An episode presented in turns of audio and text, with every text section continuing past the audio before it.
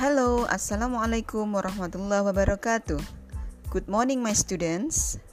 Today we will study the chapter 1. Here you can see the material about self introduction, asking attention, asking and giving opinion.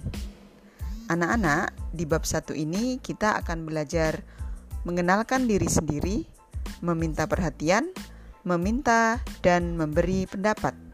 Silahkan kalian klik untuk materi yang ada di papan tulis. Berikutnya, tugas-tugas akan ada di buku rak berwarna coklat di susunan yang kedua. Selamat mengerjakan. Wassalamualaikum warahmatullahi wabarakatuh.